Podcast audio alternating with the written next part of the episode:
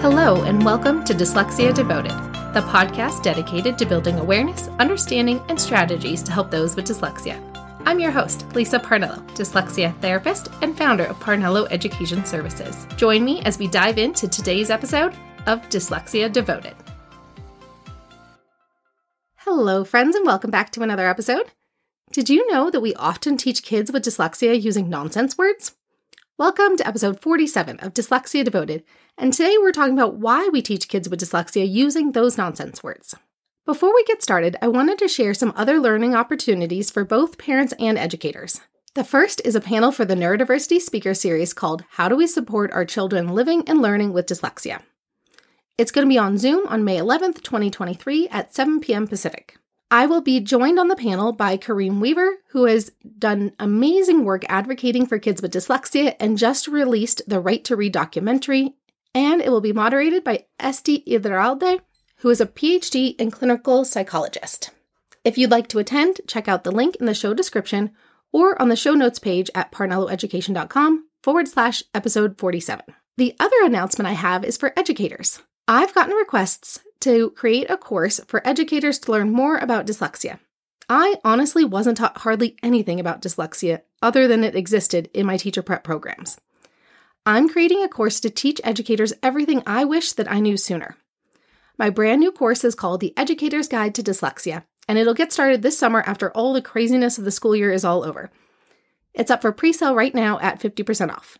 To learn more about the course, go to parnelloeducation.com forward slash courses, or you can also find the link right next to the dyslexia panel registration in the show notes where you're listening to this episode. Now, let's talk about nonsense words.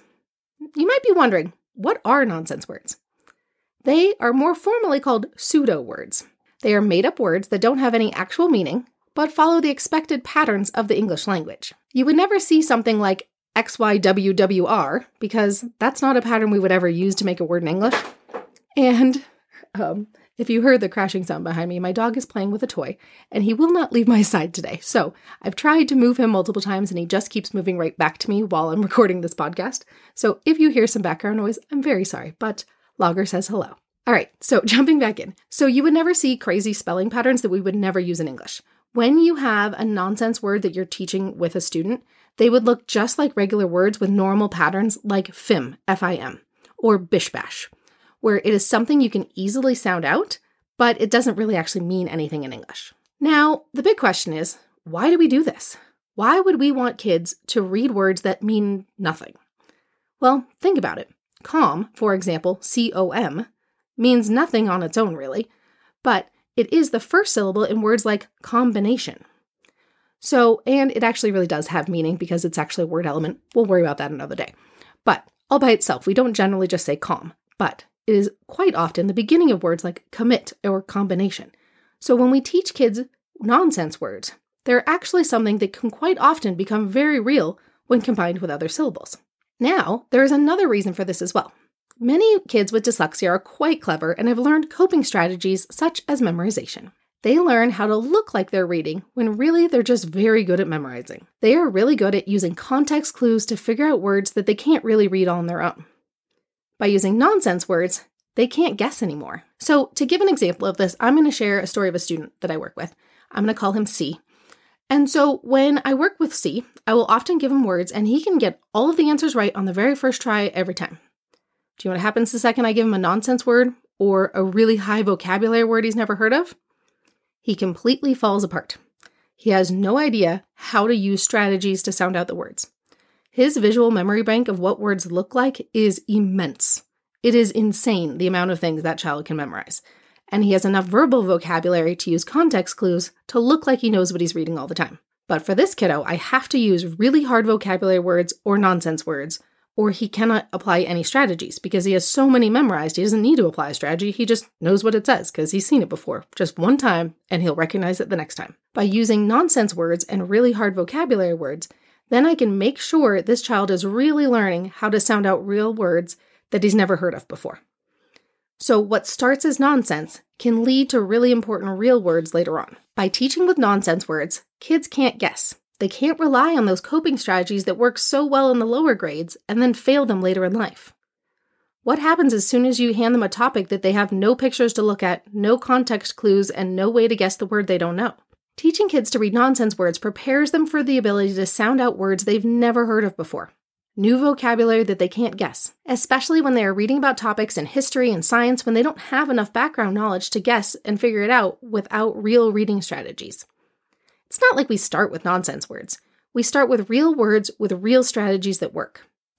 And then once we get them solid with those real words with a specific pattern, then we seal the deal with nonsense words to make sure they can really apply those skills when they need them on those unfamiliar words and topics. Now, you might be wondering, how long do we do this? How long do we teach them a bunch of nonsense?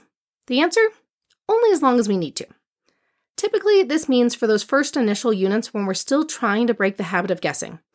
It is such a horrible habit to guess words, but it was made necessary for kids who've never been taught how to really sound them out. We only use nonsense words when we are teaching a totally new pattern, such as a new vowel team that they haven't learned before.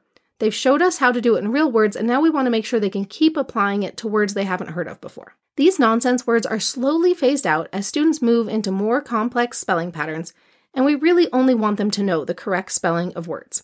We aren't really wanting them to read and write a bunch of nonsense forever.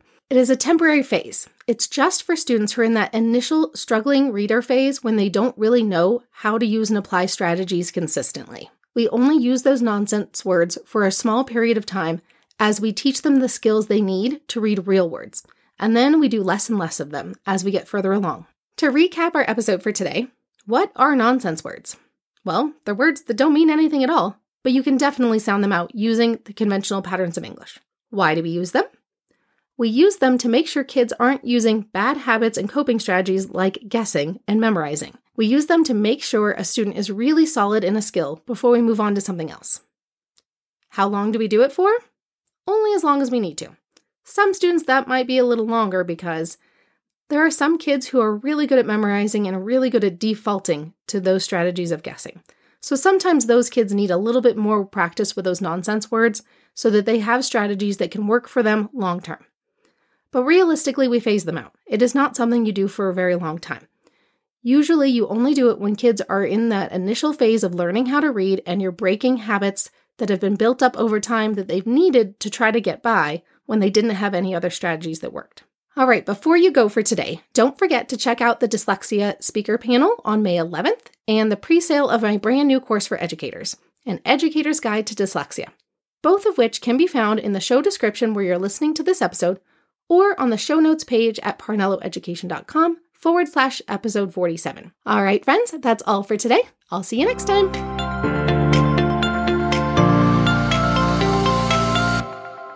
Thanks for tuning in to today's episode. If you want to learn even more about dyslexia, check out parnelloeducation.com forward slash courses. See you next time.